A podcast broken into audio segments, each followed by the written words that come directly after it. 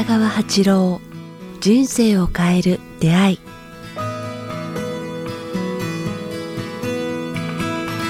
こんにちは早川洋平です。北川八郎人生を変えるで今日は第87回です。北川先生よろしくお願いします。よろしくお願いします。さあ先週季節して、えーまあ、香りの八花湯の話から、ね。はい、満月の芳醇なところまで話がいったので非常に面白かったんですけどなんかゆるくテーマを決めてそこからこうまああのどんな話になるか分かんないっていうのも意外と面白いなと先生と話してるので今日もですねこう一つだけキーワードを決めて僕らもどの、えー、ゴールにつくか分からないそんな話にしたいと思うんですけど先生旅。そうですね。旅。っていう話あんまり先生としたことなかったんですけど。そうですね思い出した思い出しました。いきなり思い出しました、はい、今日今日ですね私の息子の麦彦っているんですけど、はい、それがね一人で今チベットに来ました。今日今日ですか？今日です。すごい。だからあと1か月間いるとか言ってた、えー、麦彦さんははチベット初めて？そうですねチベットから、えー、ヒメあのヒマラヤ降りてネパールに起きるいる行くとか言ってすごい。一人旅大丈夫？あれ先生も行かれたことチベット？チベットは行ったことないけど、はい、ネパールとかあの辺は行きました。じゃあなんか事前にそういう話したんですか？アドバイスじゃないですけど。いやいや僕全然してないです。あの一切か干渉しない楽しんでおいでっていつも自由に生きていいよ。いつか天真爛漫っていう話をしたいと思うんですけどあそうですよね。まあ天真爛漫自由に生きるっていうのは、はい、時々いいな。そうかえ麦彦さんこれ聞いてるのか分かんないですけど麦彦さんなんでチベット行くかみたいなの聞いてるんですか先生は？なんでいやなんかね僕のあのほらあれを見てからですよ。あのなんか「Before They Pass Away」っていうかなんかあの写真集。写真集、はいはい、あのこの人たちがいなくなる前にはいはい、ちょうどチベットの大自然の写真が出てたんです以前番組で紹介しましたよね、うんチベット、えっと、 Before They Pass Away っていうそうですね。彼らがいなくなる前に、ね、っていう写真集があって、い、い写真が、確かに僕も買いました。あそこの地球を見て衝撃を受けてあここちょっと、はい、あの高い高山に行ってみたいと思ったんじゃないですかね、うん、そうか。でああいう索漠とした景色と祈りの世界が好きみたいで、はい、うん。でも僕なんで麦彦さん行くんですかって聞いちゃったんですけどそのなんでという理由、うん、先生って旅に今までいろいろ行かれてきてやっぱり理由があって言ったんですかね？理由のない旅っていうのはあるのかな？目的のない旅？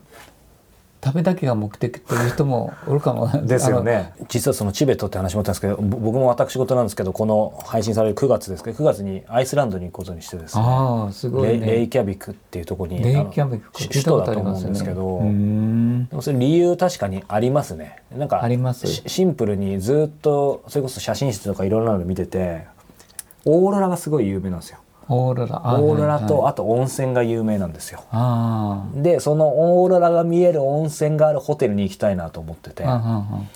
でただこうやっぱりすごい遠いところなのでなんか理由ないなんか見見たいだけじゃちょちょっとなんかなかなかもう一押しなくて。でその時に、まあ、たまたまずっとあの7年ぐらい書かなきゃいけない本が自分の本があってずっと止まってたのである作家さんからですねまあなんかもうホテルに缶詰じゃないけどどっか海外一人でこもったらって言われてそうしたらもうこれ思い切ってもうアイスランド誰も知り合いないので先にチケット取ってであのもうそこで書こうと思ってでそれを決めたらその作家さんからあのもうそれ贅沢すぎるって言われたんですけど でもそうするとまあ逆に追い込んで、まあ、いいホテル取って、まあ、筆が進むかなと思って。、まあ、アイスランド行くっていうのがきっかけなんですけどでも不思議なあの二次効果があってやっぱりアイスランドって遊びたいので、うん、執筆嫌なので なんか今今あの止まってた筆が実はすごい進んでてアイスランド行く前に書き上がるかもっていう、うん、まあそんな余談なんですけど。それ聞いたらこうためにやっぱそういうなんかいろいろ目的が癒すとか好奇心を満たすとか、未体験のあのこの人生日本でいるだけではなくて未体験のことをできるんじゃないかとかそれから触れ合う人があるんじゃないかとか、うん、見たことない景色の中に自分を埋没できるとか。なんかいろいろ目的がありますよね。うん、なんかまあ過去の偉人に会いね、例えばお釈迦様とか、ソクラテスとか、なんかそういう人たちは、まあ、作家とか、自分の大好きな人たちが住んだところの生活を覗いてみたいとか、いろいろありますね。祈りもあるし。な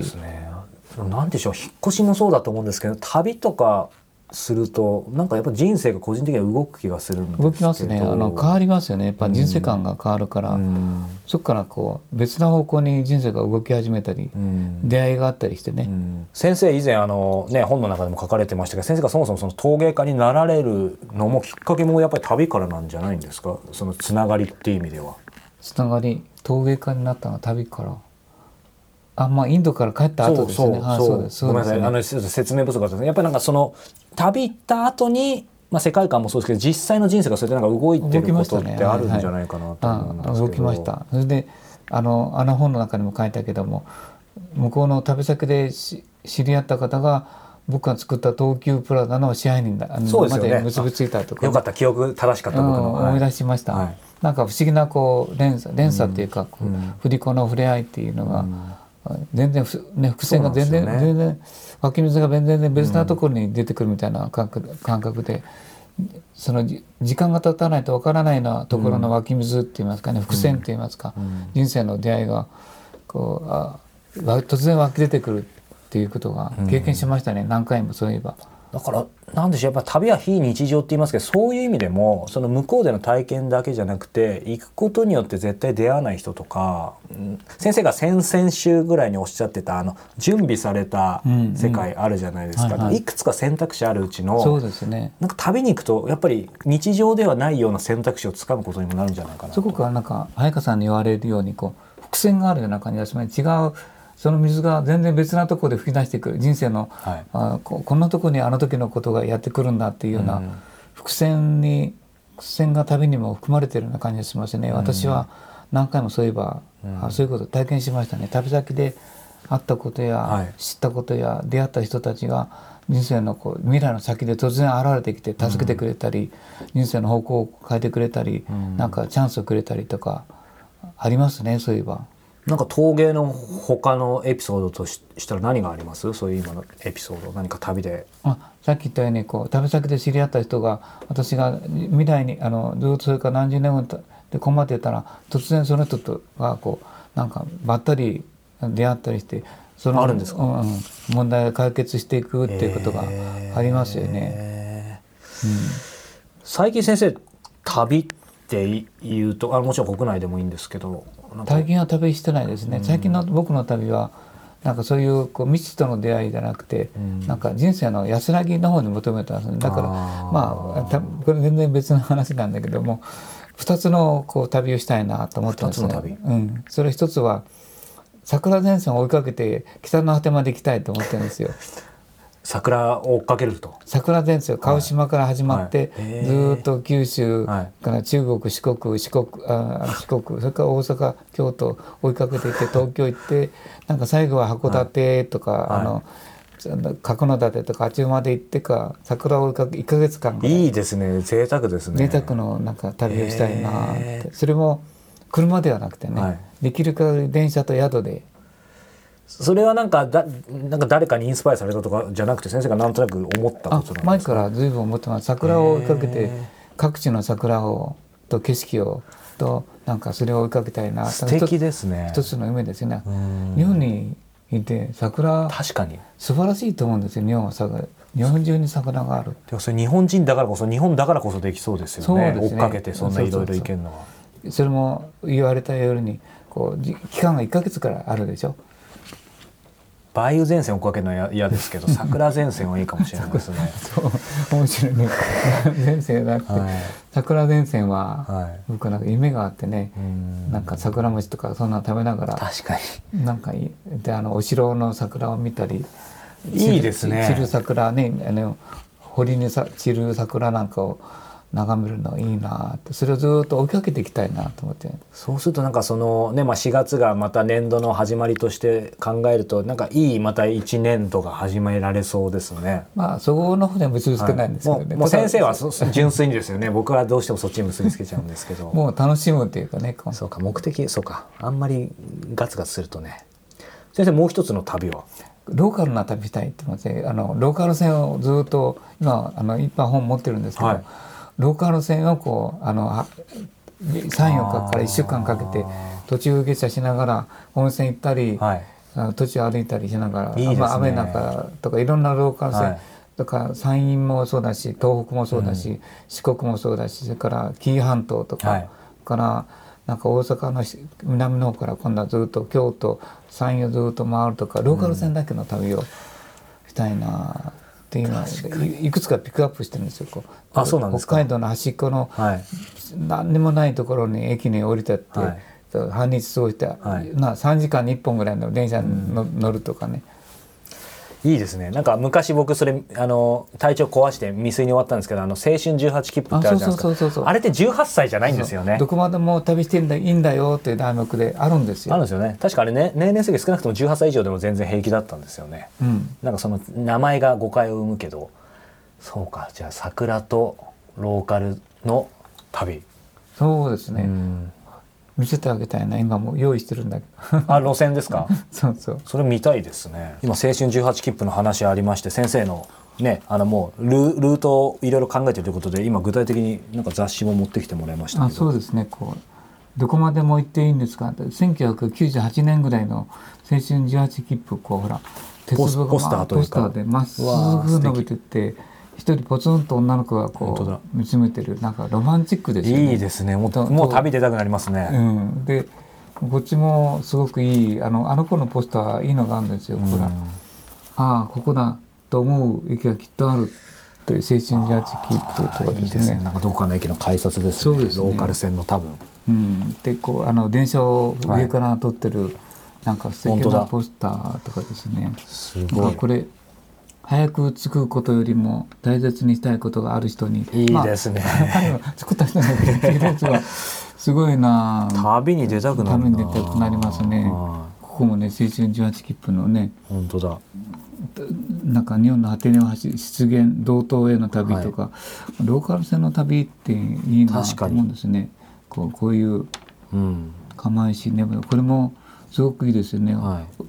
なんか「おーい」って「お前もこの景色見て泣いたか」これは先生の字ですよね。そうです、ね、すごい。先生が写真の上に書いてます、そうそう。で自分の僕の息子も行ったんですよね。で多分ここの景色を見てると思うんですよね、はい、だから「お前もこの景色を見て泣いたか?」っていいなっていうことが出てきて涙出ましたけどね。旅ってそうですよね。なんか他の人の記憶とかも共有したりいろいろあると思うんですけど、ね。うん、目的持たなくてもいいかなとか、うん、まあ再会の旅もいいし、うん、あの電車のゴットンゴットンゴットンゴットンっていう、はい、中にひたすら入れる。から真っ暗な夜の夜行列車って、皆さん経験ないでしょうけどね、それもいいしね。そうですね、うん、なんか日本はこう起伏に飛んでるし海もあるし緑もいいし、僕世界もいいいいけれどもまあ年取ったせいかまあこういう緑深い。ああここはよく知ってますこの辺りは僕。広島なんで呉線の辺りですね。安浦とかすごい素敵なとこですよ。そう2両編成とかねこっちではないですよね。もうせいぜい2両か3両ですよね、編成組めるか組めないかぐらいの感じですよね。学生がどどっと乗り込んだりね。それをまああのだから青春自発切符を今したいなって逆に、ね、あのややってみたいな。初めての一人旅人は一生忘れない、いいね。作った人がすごいね。すごいですね。さすがですね。さあ旅というキーワードで今日いろいろお話がってきました、ね、もっと話尽きないですね。尽きないですね。たまにはこういう テーマもいいと思いますが、うん、のある風景。ね、先生おっしゃったように別に海外行かなくても、うん、えー、日本でもいいですしもう3泊4泊しなくても日帰りでもねそうですいいことってあると思うので、はい、なんか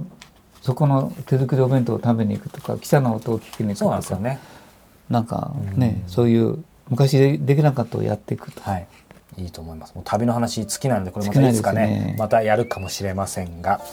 えー、さあこの番組では皆様からのご質問ご感想を募集しております。そして、えー、過去のテーマ、えー、こんなテーマもっと詳しく知りたいということがありましたら、えー、具体的な第何回というふうに書いていただければ、えー、こちらで検討してピックアップさせていただきます、えー、詳しくは北川先生のホームページもしくは北川アットマークキクタス .jp までお寄せください。さあ、えー、そしてですねえー、9月15から17日、えー、福島の方で断食会が、えー、あります。北川先生のホームページの、えー、イベント情報より、えー、チェックしてみてください。今日は第87回をお伝えしました。北川先生ありがとうございました。ありがとうございました。